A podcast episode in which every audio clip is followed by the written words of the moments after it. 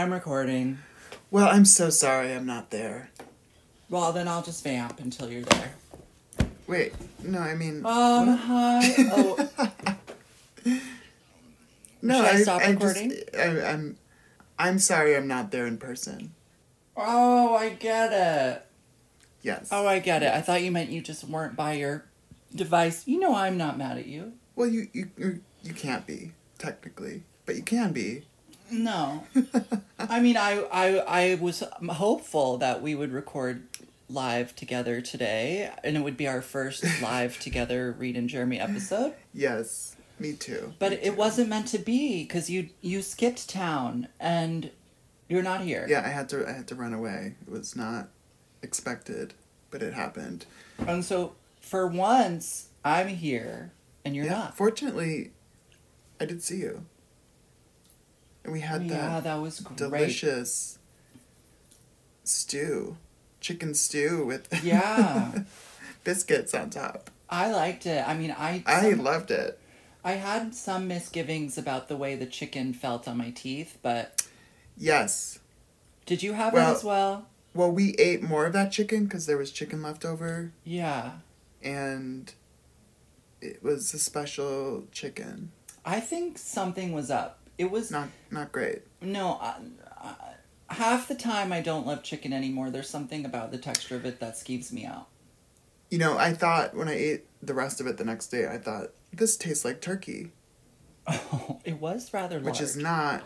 It's not what one wants from a chicken. no, no. Mm, Yeah. But it was lovely to see you, and that was really nice. we'll I was back soon. very sleepy. Yeah. I and you know I was falling asleep at dinner, and then I fell asleep on the couch. My body is in a place of rest at the moment. I same, and I'm having a hard time um, sleeping past four a.m. Oh, you're jet lagged. Yeah, yeah. Uh, Interesting. very confused. I'm. So I don't know that I'm in a place of jet lag, but I am in a place of kind of hibernation after a long period Yeah. of manic energy output, and now Mm-hmm. my my body's like, go to bed always. right, I'm trying to um, keep in mind the insanity of last week and not feel bad about uh, feeling the way I feel and being Yeah. completely uninspired and uh, halo of depression. well, you know, it can like from the outside, it can sound exciting and exotic to say I'm going to Venice to do Yeah. art, but the reality is is that you put your body into this treacherous mm-hmm. space. You pl- plop it down in an unfamiliar space, and then you have two seconds before suddenly you have to do work, and it, it's so exhausting. I truly don't know how the dancers do it. I mean, it's different, and and I don't I don't know about it at all. um, but the kind of the creative process, you know, sort of arriving somewhere and being sort of confused, Oh, and then having to like pull something out of the air. My Um, it's it's an interesting thing. It's not great. I mean, my experience being. I'm traveling you to my bedroom now because I have all this talk about tired. I want to lay down. Great. um, all this talk about being tired. Um, my experience of being a touring concert dancer in my Yeah. mid mid twenties to thirties was um, largely unpleasant, and yeah. it you know i'm it's sort of like a relief to just sort of say like oh i've i've been a lot of places you know because then it, it doesn't feel like this pressure of like well am i ever am i ever gonna go to budapest or whatever it's like well i i have been but have i question mark Right. Right. Right. Um, yeah. so it sort of scratches this itch that I think a lot of people have, which is like I'd like to see the world before I'm dead, and I did Yeah. see a lot of the world, but I was half dead as I was seeing it. So that was hard because I was just yeah, so tired. Yeah. Anyways, Yeah, pretty much all of my world international travel has been for work. I and know. I've greatly appreciated it. And I think this this felt different for a lot of reasons and was great for a lot of reasons, artistically, whatever. Um, but it was longer. Like when I've traveled for work, Mm. it's been more concise, and so it's like intense, but like three or four days rather than like ten days or whatever this was. Like when you've traveled for shoots. yeah, for commercial work. So Yeah. You don't have to keep it up for so long. so then you can kind of you just kind of like just burn yourself to the ground, but then it's over and you're like, okay, well now I'm dead, but it's okay because it's done. Look, I'm Um, grateful that I got to see the world on someone else's dime, and Yeah, I likely would have enjoyed it a lot more if I if I was one of those dancers who just loved dancing. mm-hmm. But I'm at the end of the day, I'm not. Uh-huh. I'm a dancer Yeah. who loves dance, but I didn't. Right, right, I right, I don't right. love love love dancing that much. Yeah, I watched. I looked up um, this Merce Cunningham piece called Ocean Oh yeah, that they did at. The reason I looked it up is because it they performed it at very close to where I grew up. at a quarry. Strangely, at a quarry in Yeah. St. Cloud, Minnesota. hmm I don't know. I just looked it up because it was sort of like the closest thing that ever came to where I grew up. And I was watching this little documentary on YouTube, and Charles Atlas was hired to make a film of it, and he laughs saying how they first started collaborating because Merce thought if they made films, they wouldn't have to tour Uh, which struck me as this as this yeah the reality of like actually no one wants to tour i mean i i mean i as like a young person and still now like as an old person no um love at least the idea of traveling No, the idea is wonderful. The idea is wonderful of traveling with a group, like a family, and like getting to see Mhm. the world together. And, you know, aspects of that really do come to fruition where you're having these lovely dinners and getting Mhm. intimate with these people who you Yeah. are both performing with and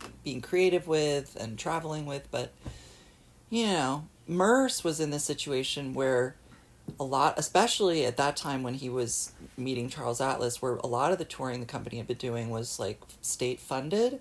So they were doing these like endless tours of like Mhm. Asia and Europe and where and Central America, and they would like go for months, and it Yeah. sure and there weren't the same kind of like safety regulations through like the Right. union that ended up coming in later. So these dancers were putting their bodies through hell for huge long Mhm. periods of time. It's awful. Yeah, and and you're not making like I I my feeling in it was that also Merce was just like wanted to make work. Totally. Like I don't want to. I did this already. Like I don't want to like travel around doing the same old thing. Yeah, like can we just like stay in the village and like make stuff? But like you have to pay for it, right. and you have to perform it a million times in order to make any money. Right. I mean, luckily, Merce, So- Merce's works, at least there was some element of change for some of the pieces every night. Right, right, right. I mean, and that's probably part of why they were built that way Right. because of that experience. would I really But- relate to that. Like, I feel somehow, maybe not always, maybe not always, but I do feel sort of detached from tr- tradition or like things like being consistently the same. I'm like, isn't it more fun if it changes? Anyways. Yeah. Um, well, that sort of brings up one of the topics I had in mind for today, which is the Tony Awards and musicals, which the Tonys are Oh. also plays and whatnot. But um, I just I've been like thinking a lot about my hatred or resentment or whatever it is towards musical theater, Broadway. I guess Broadway sort of Uh-huh. you know holds the the plays and whatnot as well, but um. And and I guess it's sort of a question of, like the musical as a form Uh-huh. which I I I have a hard time believing it is one. A form? A form? Yeah, like it feels like it is some um kind of commercialized opera. Yeah, yes. Well, it is, you know, it is in America, anyway, I mean, all over the world now, it seems, like, as a performance medium, it has stepped away from being like concert dance or opera or a choral concert by being entirely capitalist. Well, in in like pop popular culture. Yeah, Right. it's popular. Yeah. and yeah. and but even the financial structure of these shows are to play as many times as possible right. in order to increase revenue for the people involved as opposed to you know uh, curate curation um, these um, organizations that curate art where like they're nonprofits where they're there to make Right. enough money to pay the artist but at the end of the day they're there to share with the public a variety of things that will um, be what's the word I'm thinking? Oh, it's cultivate a kind of knowledge and understanding and um, enrich a community. Right. Uh, They're, instead of like being cultural institutions that are maybe funded by the state or you know, or private money, but sort of through. I mean, even our even those things like BAM or Lincoln Center or whatever are are so tied to private money and sort of and and not even just the money aspect or I guess also the money aspect of subscription audiences, which is like I want to see this kind of work, Right. which is generally towards a popular entertainment. Hmm. Um, yeah, so that that's is sort of my sense of the frame of it. That But I, I thought that you had a history with musical theater and, and, and maybe like some of it. yeah, I think this is sort of where like the resentment, you know, it's sort of like questioning my own kind of, uh, not hatred, but you know, whatever negative orientation. Um, I think you know, like for me, Rent was a big deal to see in high school Mm. because and so now I feel like the resentment of it is that like that was as good as could reach me. You Like know- because that is like what the commerce allowed to travel. you know? Right. this is the So- second time within two days that I've heard someone utter those words. What words? That that rent was very impactful on their you know development as a Well, a combination of like queer AIDS punk kind of uh, uh, aggressiveness. You know, I did musical theater in high school, so like seeing this alternative style in in a musical universe, you know, was something. Right. Um, what year was that?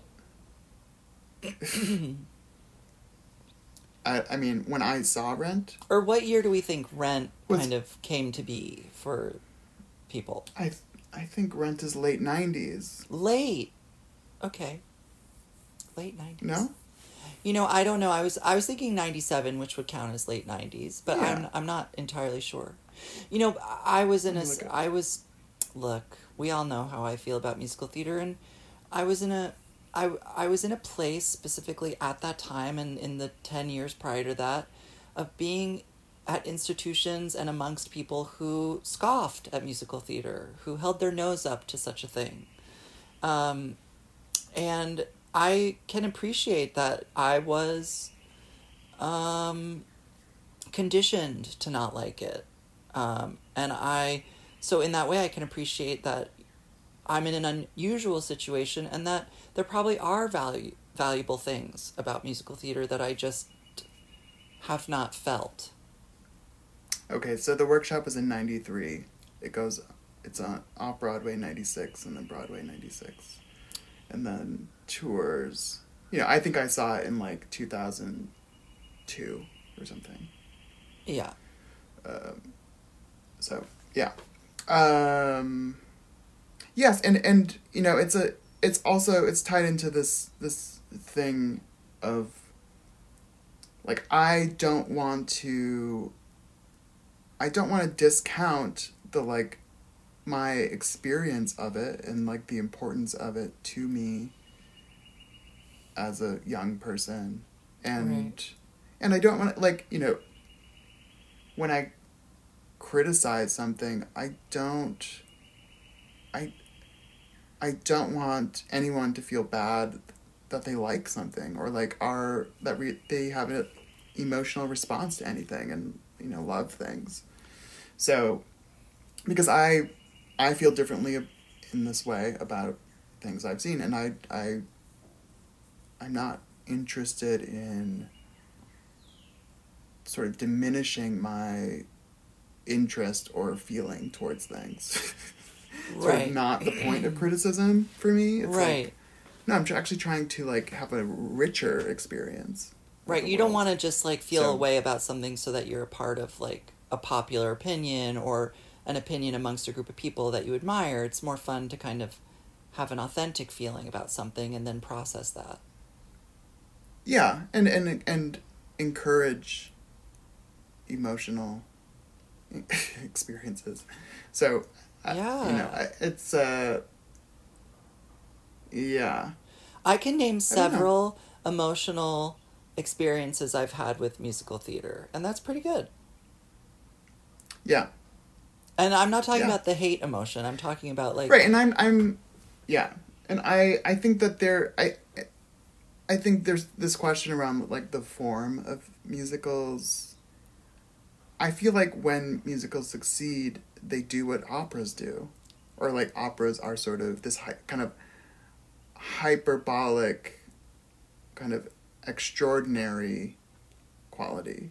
Right. Um so then I'm kind of like, I don't know. I, there's some some some some question. I'm not really sure, but. I mean, are musicals um, are musicals radical in the way that they deviated from stricter forms? You know, because opera is this piece of it's a play, right? Operas mm-hmm. are plays where nothing is spoken and everything is sung. Right. And then plays are things where people say words, and then there's like oratorios, which are kind of not enacted plays that are sung. And then suddenly musical theater hmm. appears mm. in, you know, what, early 20th century? We're talking Gilbert and Sullivan. Was that late late 19th century? I don't know. Sounds good and they're like, well, why don't we just do it all? Why don't we talk and sing and it can right, be funny right. and it's kind of whatever. And it's for everybody. Right, right. I think I think my problem is is sort of my problem in general, which is when a form sort of forgets itself and takes everything for granted. Oh. So like an idea of like, oh, well, we'll just put some songs and then people talk and like there it is like turning turning uh like an album into a musical oh you know things like that where it's just sort of like oh well we'll just we'll just take this thing and make it into a musical right without any sense of like why are people singing now was this happening um, before Glee? This like jukebox structure? Was uh, like are those Twyla Tharp musicals jukebox musicals because they're like Frank Sinatra songs or Billy Joel songs or whatever?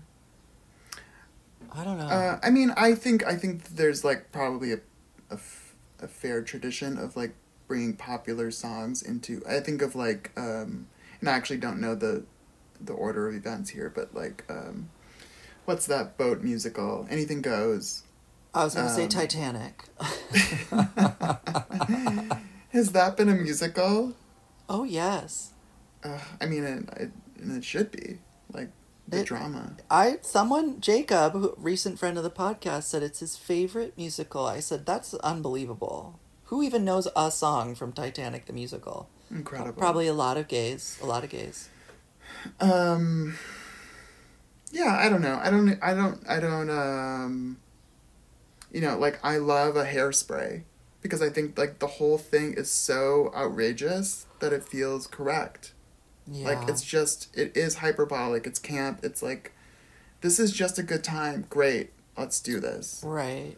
I mean, but when you're Um, starting, when your source materials are already so camp, starting with a John Waters story and then Yes. moving it into the musical genre, you're like, um, that's ideal. It's literally like a match made in heaven. I think when I- you have these kind of like serious stories, Right. it gets tricky boots. Leave me alone. right. Unless you're like Stephen Sondheim, who Yes. was sort of genius at understanding how lyrics and music can be in conversation with one another in this really truthful way. But Sondheim wasn't writing things in order, like, to make them catchy or to make them. Right. He was he was using music to complicate the scenarios, Exactly. not to like sell the the plot or you know sell the emotion to the audience. Musical theater music nowadays, in my experience of it, which isn't comprehensive, is so easy and cheap. It's insane.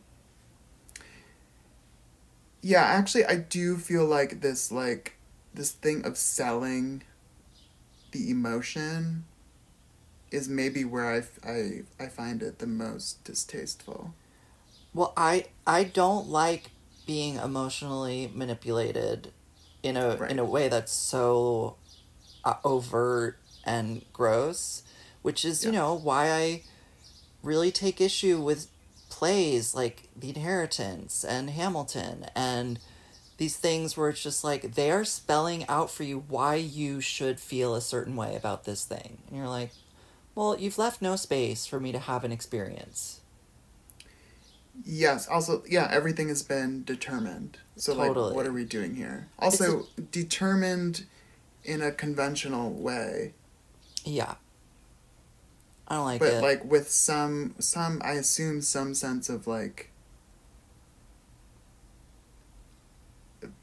uh, innovation, like, but like in the most superficial way. right. Like, Ah. well, this doesn't have anything to do with anything. Anyway, This, this conversation um, is making me appreciate Bob Fosse's Dancin' now playing at the Old Globe in San Diego. Yeah, well, it was you know we watched some of the some video whatever, and I thought, yeah, this seems like something that could be watched because it's essentially a dance. It's a dance you with know. some like little interstitial things, but essentially you get to sit and enjoy the experience of music and movement coming together in a really extraordinary way through, you know, the mind of Bob Fosse and the bodies of these like incredible and diverse dancers. It's kind of great. And God knows those people are talented. Everyone involved is like tremendously talented. I mean, just like on Broadway. This is Oh, this is what sort of disturbs me the most. I'm like, these are all tremendously talented people, and this is what's happening.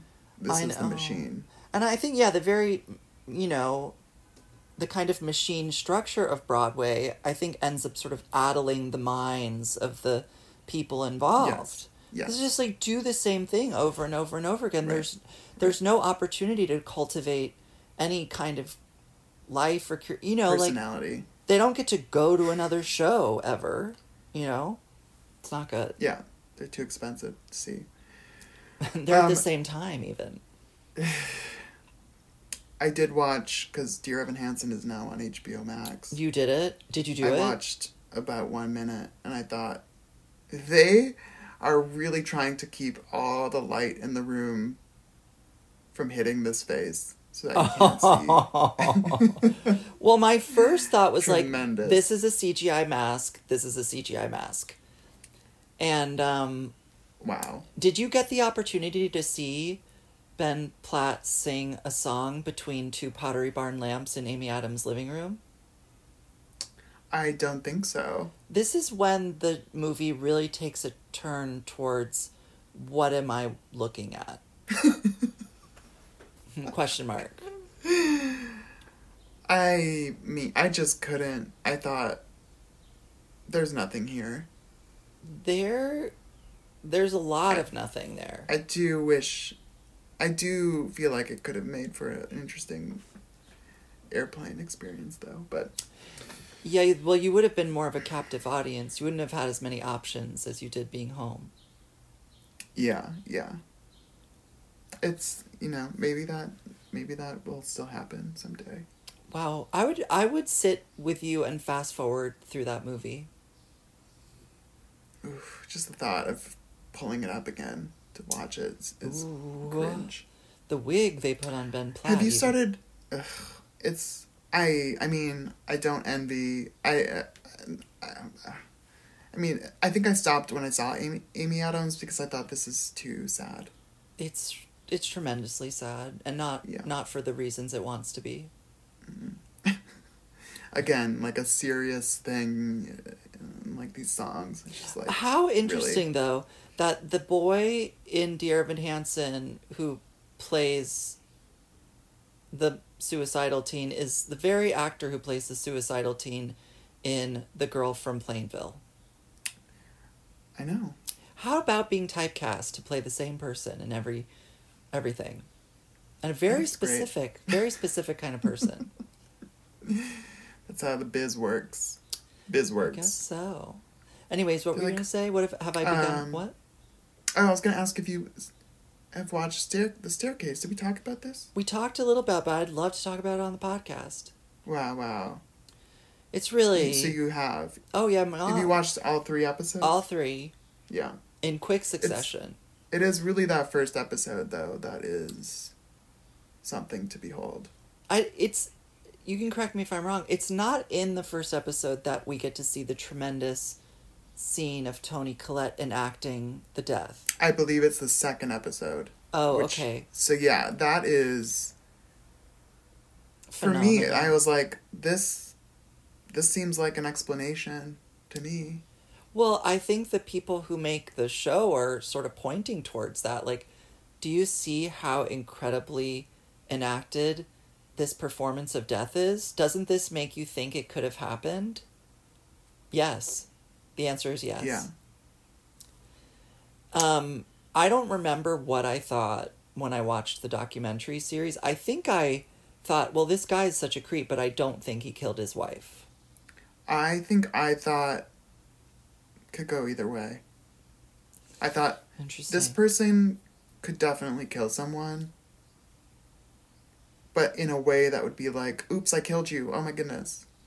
Well, I, guess, I guess that's what the lawyers are trying to, you know, the prosecutors Yeah. are trying to say. Like, he, oops, killed her, you know, because he's like, has a lot of rage stemming from Secrets. his bisexuality Yeah. and secrets, etc. And, you know, rimming, as Parker would say in the show. Incredible.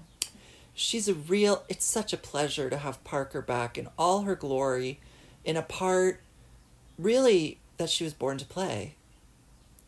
It's incredible. Every but literally like everyone on the show is such a pleasure. They're all nailing and this it. is this is this is um this is direction. This is like someone making a space for these actors to show up like this. And do That's we know intense. who directed it? Yeah, he's he's made a you know, he made Christine, Oh, right, right, right, right, right. Martha what is Martha May, called? Marlene, Mo- Martha Mary May Marlene. Yeah. Yeah. Mother May I. um yeah so a person who really like knows how to handle some weird tonal stuff Wow. that first episode was i we po- i was like i have i can't because there's there's just there's a way of like the way that it was constructed i just felt like this everyone feels like a dead body like that like everyone could be dead at any like i don't know there's something about like the way that the the people were fr- the actors are framed Uh-huh. and and these cuts between like Toni Collette as like a dead person and then like oh there she is like talking. Toni There's just like Toni this- I'm not Wow. a, I'm not always a fan, but I have to say that Toni Collette has taken the only character in this whole scenario that we have we have very little to go off of, I'm assuming. And she has used her creativity to come up with what is essentially the most realistic of all the characters. This is incredible. Yeah, but it's also like kind of camp. It's so comp. It's really amazing. I think But- it's The way It's that incredible. she's so like tired. mm-hmm, mm-hmm. That could But be also like the the sounds in the house, Oh yeah. the the neck brace, The neck incredible. brace. She Wow, jumps in that pool. It's just so good. It is. It is. It is such a pleasure.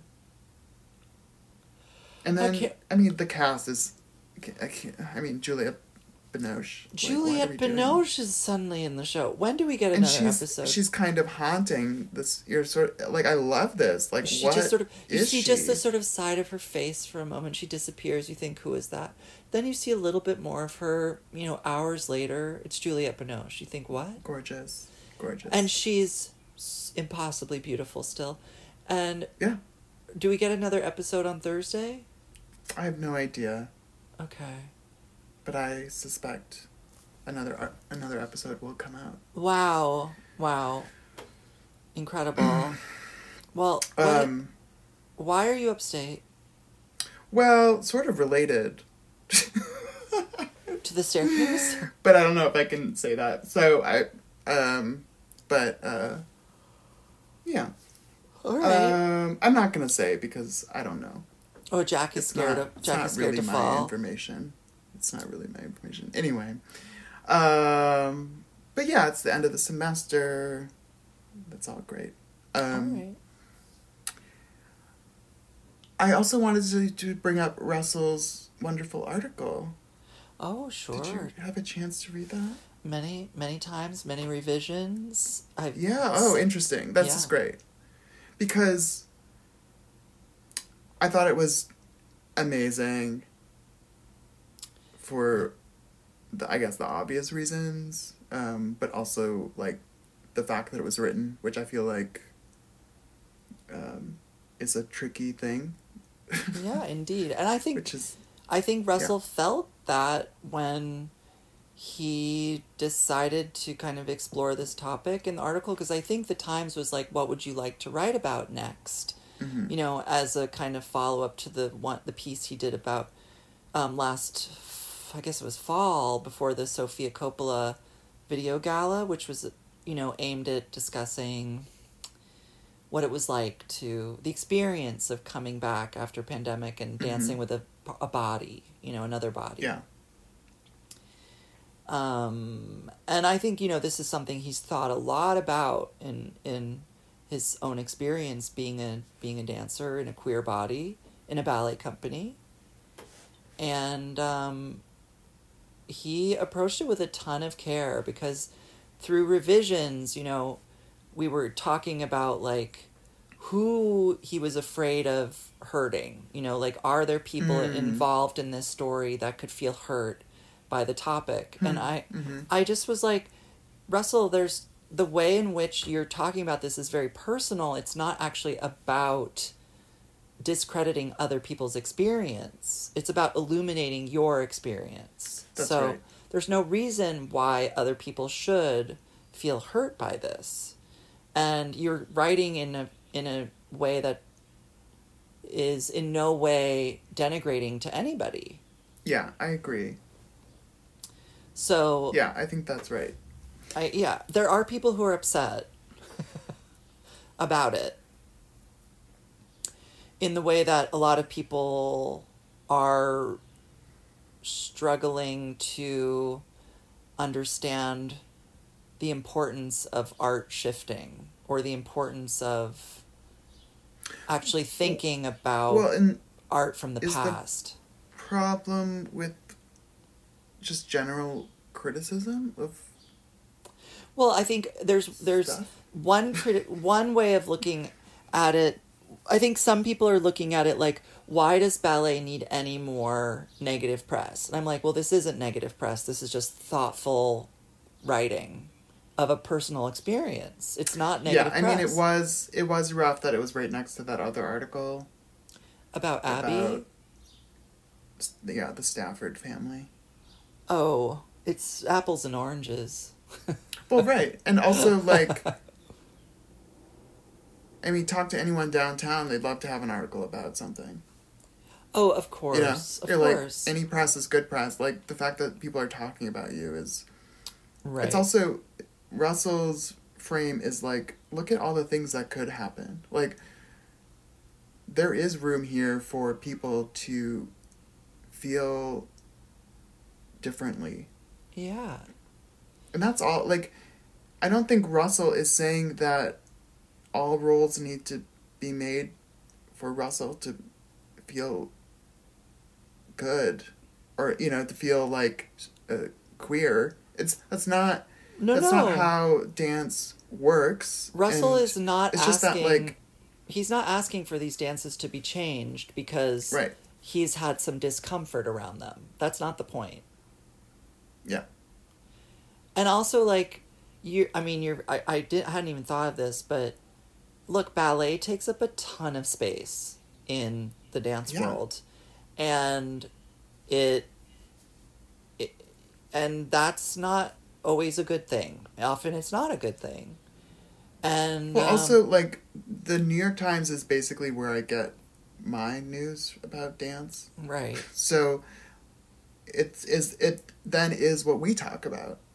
So Yeah. which is just an example of I'm sure like a, a fairly common dynamic. It's like the news you get is the news you then talk about. Yeah, it's also like we the the movies we uh, TV shows we talk about most are the ones that most people see because they have like big resources and big audiences and big platforms Right. to show Yes. their their product. And so that is Mhm. the very situation we're with ballet where has the biggest audience and the biggest theater and the biggest organizations and so therefore they get the most space in the paper and that is Yeah. we end up talking about it. But anyway, anyways, all this to say, Russell did write a very thoughtful and somewhat, I guess, provocative piece for the Times, which I, I actually I did not foresee it being provocative, but I guess I guess it is. Well, it it is it is critical in a way that, you know, anyone who's like who has sort of joined their self to this institution could feel offended by. But Right. you I know, mean, it, It was my a- under, my it's a understanding that bizarre bizarre and normal way to relate to things, I guess. I guess there I there was, you know, I, think some resistance from the New York City Ballet organization when Russell submitted a draft because I guess they had access to reading it before publication, and I think generally they they felt like why does this seems um this makes it seem like you don't like dancing or like they I think they misunderstood the point of the article because I don't think you can write so thoughtfully about a form that you don't like. I think it's so Right. clear that you have to care about something a great deal to think about it in this way. Yeah. Well, it's, you know, back to Broadway of like, but it's much easier when everyone's just a robot. Uh, yeah. You know, Yeah. like just do the job and like sell tickets. Thank you so much. Right. Don't So- have don't have any misgivings about it, even if like you feel uncomfortable. And please smile and and make everyone think you're having a terrific time. Yeah. Well, I will say I thought that the article could have that it that it um, wanted more more space. I felt like this is a longer article. Definitely. So I hope I hope um, Russell continues. I'm, I I imagine Russell will continue to think about these things. Oh yeah, I mean, I think this is they have been thought about for years. I'm sure. this is at the heart of what Russell has been thinking about and is Yeah. very well positioned to be a kind of expressive force about because Russell is not only a principal dancer at New York City Ballet who is tasked with taking on these kinds of roles inside of a queer body, but Russell is also thinking a lot about his own queerness in the context of the world and also specifically in the context of the history of this company. And then Russell is also um, a writer in terms of what his Yeah. school schooling has been. You know, Russell Mhm. isn't just writing um, Right, right. haphazardly. Russell is in conversation. You know, has a degree in writing and has now and is in conversation with many other writers about the work, etc. Yeah, it's great. It is great. Yeah, Thankful. It's really I, great. th- I'm sure there will be more, and I'm. It's Well, I also I also think it's exciting to have different like a kind of straightforward like review criticism is so tedious and uh, like it's like what do you like who cares what you think like it was just so it's it's just like I don't like this thing it's like okay um that having other forms of dialogue about this work, which is, you know, somewhat what we're trying to do here, is, is just like talk about things differently, um, is great. And, and in the New York Times, I think it's great to have like voices from different places talking about stuff, which is kind of the point of the article as well. yeah, like- How about some other voices in the room? Thanks. Yeah, so, yeah. great. To continue with ballet over at ABT, Oh right. stuff is wow, you too. have a you really have a good list of things. I hadn't thought of anything. Well, I I spent five minutes on Instagram and Oh, you you spent five minutes in hell. yeah, five five minutes was enough. Yeah. Um, Susan Um, Jaffe. Yeah, what is? Are you aware of her? Um, mean, yeah, are, of course. I grew up watching Susan dance, and you know, with an understanding that she is like one of the most accomplished American ballerinas of the twentieth century, and she What does that mean? That Accomplished. she came up in a time when ballet really mattered in America, when Mm. you know Baryshnikov was being the director of ABT, and ballet was having a real renaissance in terms of um, how much attention it was getting, etc. And Susan Jaffe was kind of riding the tail end of this craze with ballet, you know, post Turning Mhm. Point, etc Movies and stuff. Yeah. Yeah. and it was also at a time when people had a lot of reverence towards various styles of ballet and the specificity of those things. So you find that the dancers in ABT were so very different from the dancers in New York City Ballet and so Mhm. very different from the dancers in the Royal Ballet. And those differences still exist, but I think things are blurring now that so much repertoire gets shared and there's so Mhm. information is so easily accessible via video and people take classes elsewhere you know whatever like everything Uh-huh. is more available now so there's more homogeneity like of of ways of dancing yeah Yeah. style yeah but Susan came up in a time when like classical ballet was classical ballet and she was at ABT Mm. telling telling story Okay. ballets and being a important vehicle for choreographers who were also being hired to make ballets like Ulysses Dove and um, and Clark Tippett and you know who else was making I don't know. You know people who were making story dances and abstract dances at ABT were turning towards dancers like Susan Jaffe.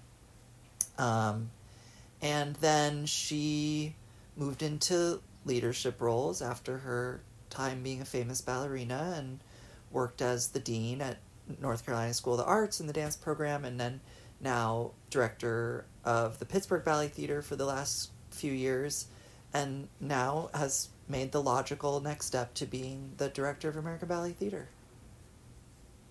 Was that was I mean, that help? Seems seems. I mean, exciting to have women take over. I mean, but also yeah, because I read that article. It also seems like other top top leadership, like executive roles, are also newly uh, taken by women, which is great. Yeah. I mean, I think ABT has had a history of female leaders in the like executive. But it was also branch. founded by Lucia Chase, right? yeah. So I mean, work. Yeah. It is historically a female run company, and here we are a million years later.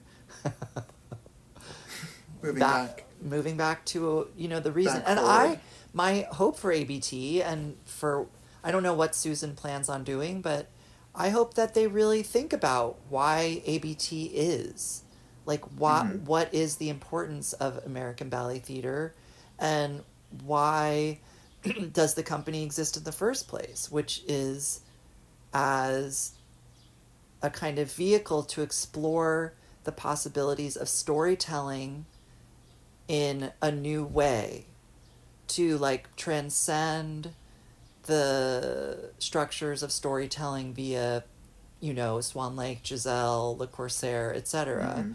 how now can we tell stories in a in a dance language in a way that feels current that feels um, conceptual in, in in a new way, which they absolutely did in the mid 20th century with choreographers like Agnes de Mille and Anthony Tudor. And here we are Mm. today, ABT doing absolutely nothing to to uh, participate in that vision, aside from occasionally bringing back those excellent ballets that were made in the 40s and 50s. Uh, almost hundred years ago. Yeah. And Uh, so, yeah. you know, who knows? Maybe they'll step their pussy up and start doing what they're meant to do. Well, and ABT what has like this? They have like the incubator. What are what are they? What are They have doing? the, yeah, the choreographic incubator thing. Right. I don't know. And that's that's like it.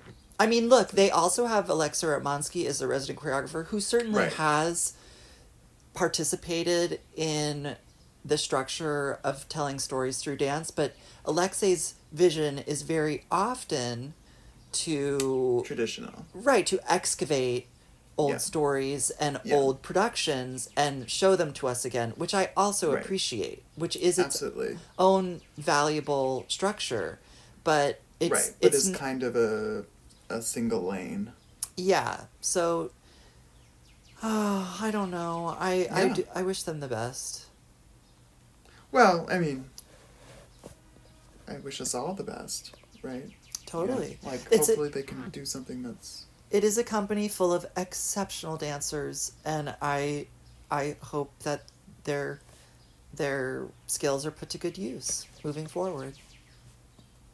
Um, speaking of ABT exceptional dancers, you you mentioned when I saw you the James Whiteside piece that was excellent. Oh, okay. We have a lot of. Th- oh my gosh.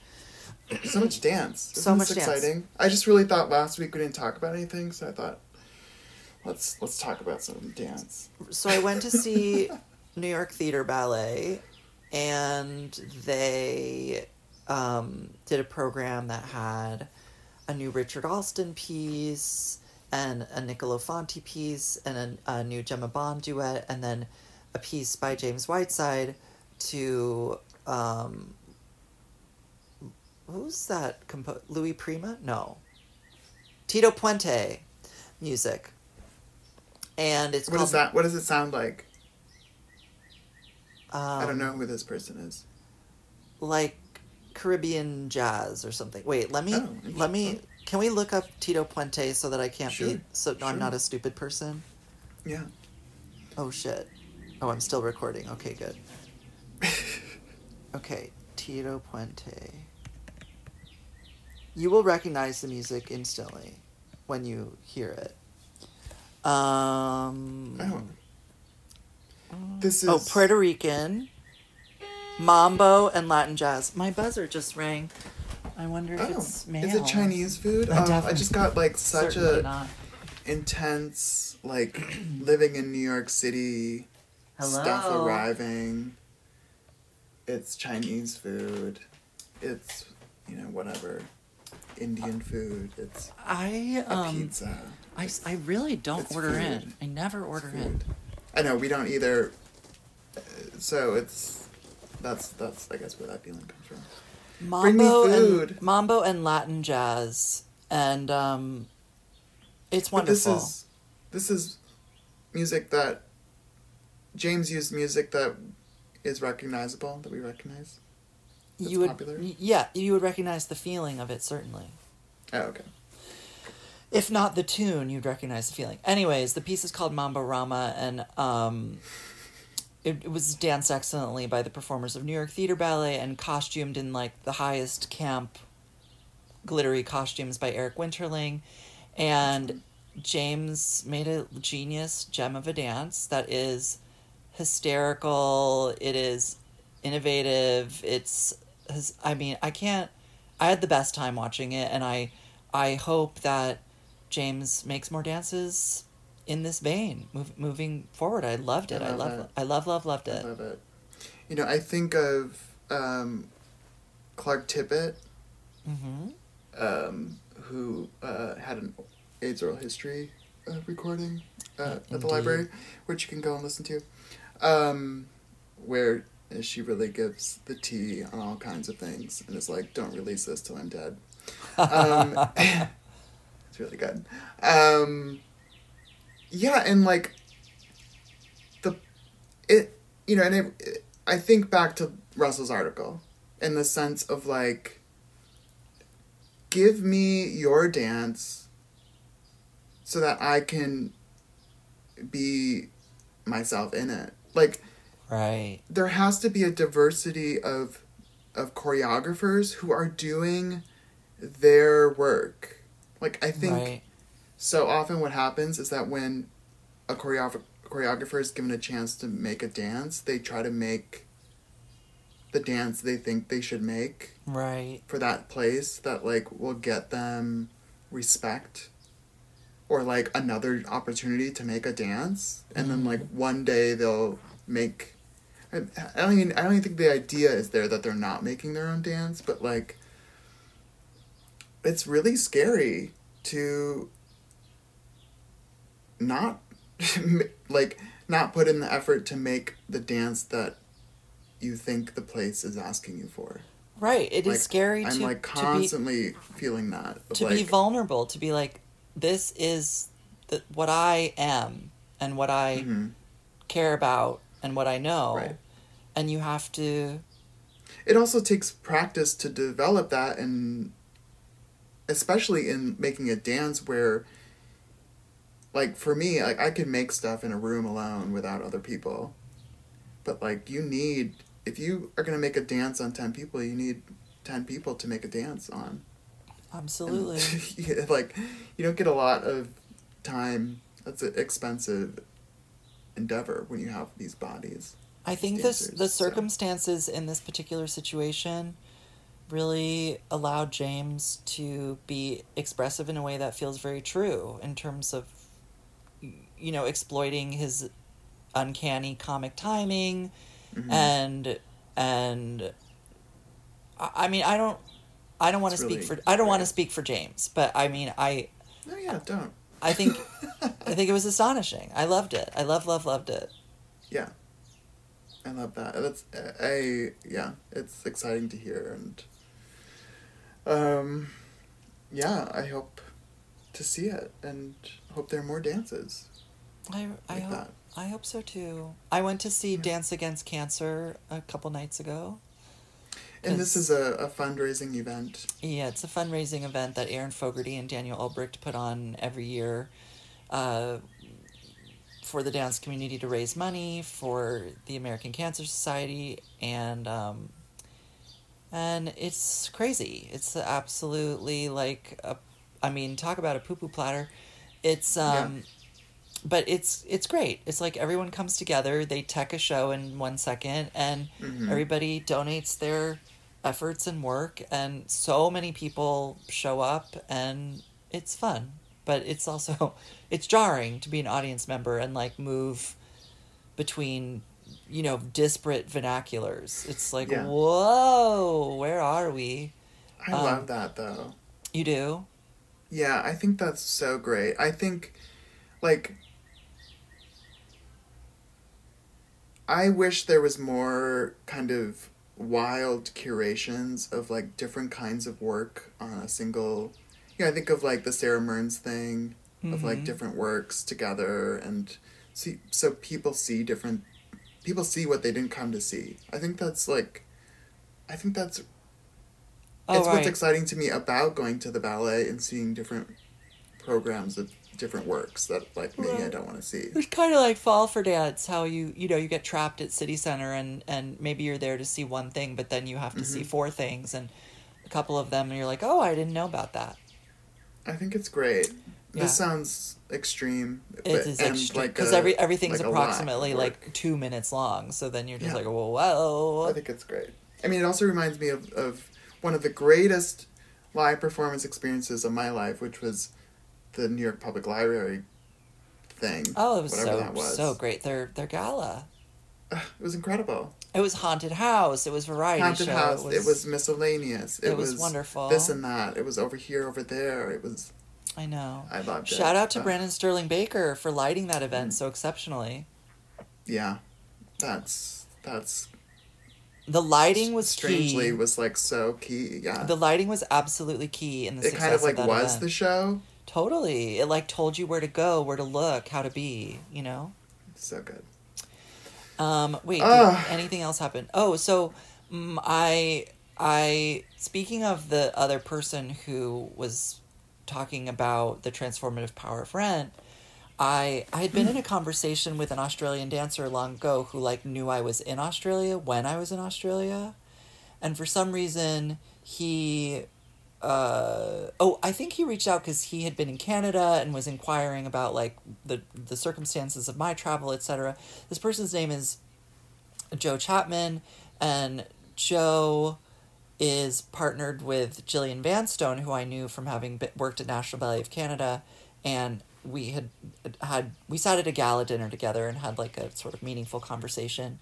Anyways, I'd been in this weird conversation with Joe long ago, and then I saw that Joe was in New York. I said, "Oh, why are you here?" He said, "Oh, I'm going to be here for a long time." I said, "Oh, well, um, let me know if you want to see a show or something." He said, "I'd love to." I said, "Well, I'm actually going to see Dance Against Cancer." It's, and he said, "I- "I'd love to join." And he didn't know that I was getting him into such a crazy experience, but right before the thing, we had dinner and we were, you know, doing a get get to know you, and he was like, "Oh, "Oh yeah, I saw Rent in New York when I was like six years old. Changed my life." I was like, "Oh, there you go." Six years old.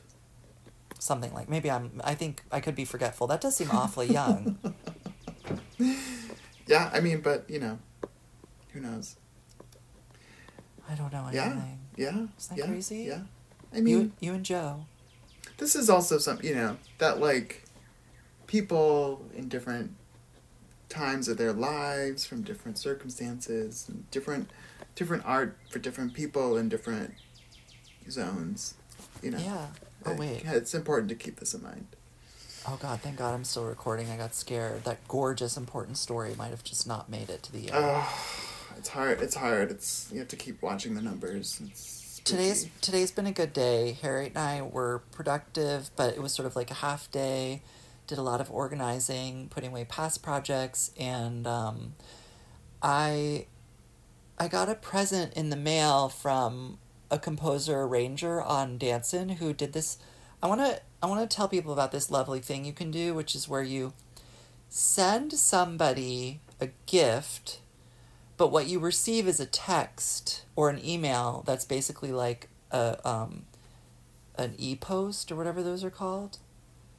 And then you you open the thing and it's like you have a gift from David and then it's like you know click on your gift and then it takes you to a website where you can choose from an, any number of small gifts that are probably all within the same price range, but you get to choose the thing that you want.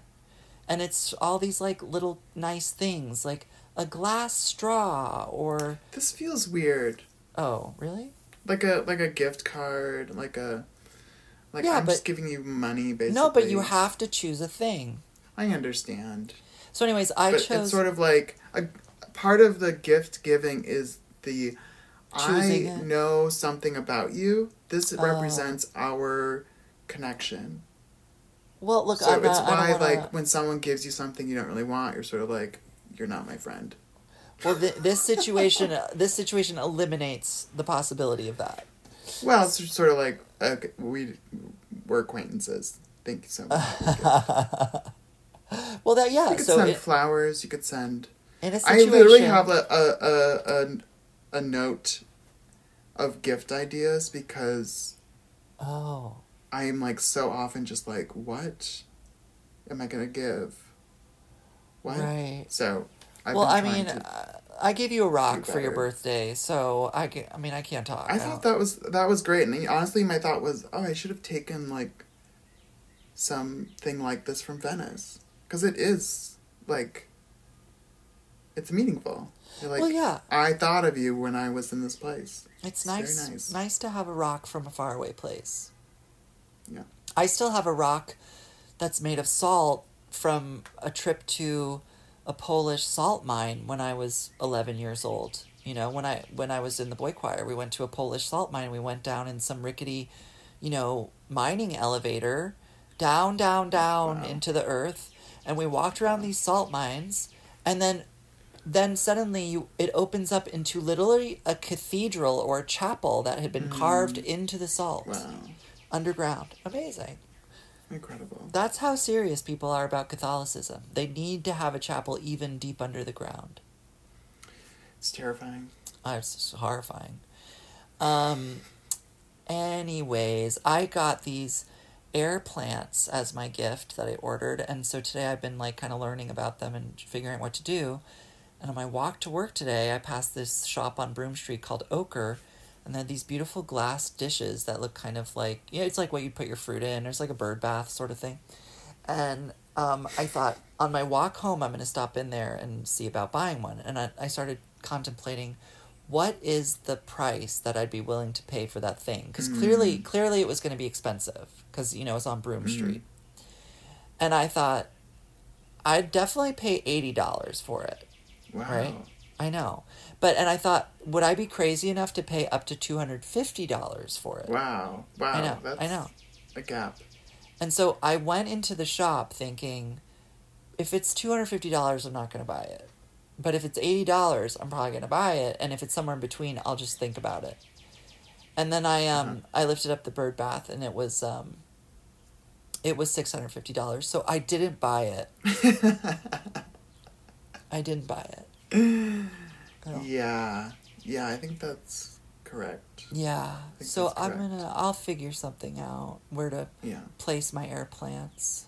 I mean, a coffee is now eight dollars, so I, you know it's hard. These things are hard now. Oh look, my my mom had a whole shop of things where you sort of turn Oh, the, yeah, yeah, the yeah, item over and you think, oh, that wasn't what I was expecting. yeah, yeah, yeah. Um, so I knew I knew I was getting myself into trouble by walking into a shop like that. Right. Well, the more expensive it is, the more you want to buy it in a certain Oh. certain kind of person. Once it exceeds a certain number, I, I, I it leaves me. You know. Well, right, right, because we're poor. Yeah. But like, you know, for a rich person, it's like, oh, this is this is worth six hundred and fifty dollars. Great. I'll take it. Yeah, I'll take two. I yeah. thought this was like eighty dollars. It was a kind of a showroom. It's a place where you go in and they like yeah. help you devise your space, and there's really almost Yeah. nothing in there. So it was the wrong Yeah. place for me to be, quite frankly. Yeah. IKEA's more where I belong. and Muji at the high end of things, and then you know CB CB two, CB two. Um, Yeah. What else can I? I'm going to Russell's tonight. We're gonna make Alison Roman's lasagna. Yum. I know, can't wait. Food is so good. Food is life. Food saves us all. It's, gor- it's Oh. gorgeous outside. Today, once I got, I got It's almost heaven. my walk home. I was just about to West Broadway. Was standing at the intersection, and then suddenly this big, huge, floofy, optic white dog ran, sprinted Mm-hmm. across the street and past me, no leash. And I was like, "Uh oh!" Everyone on the street started to say, What's Oh, going no. on? Whose dog?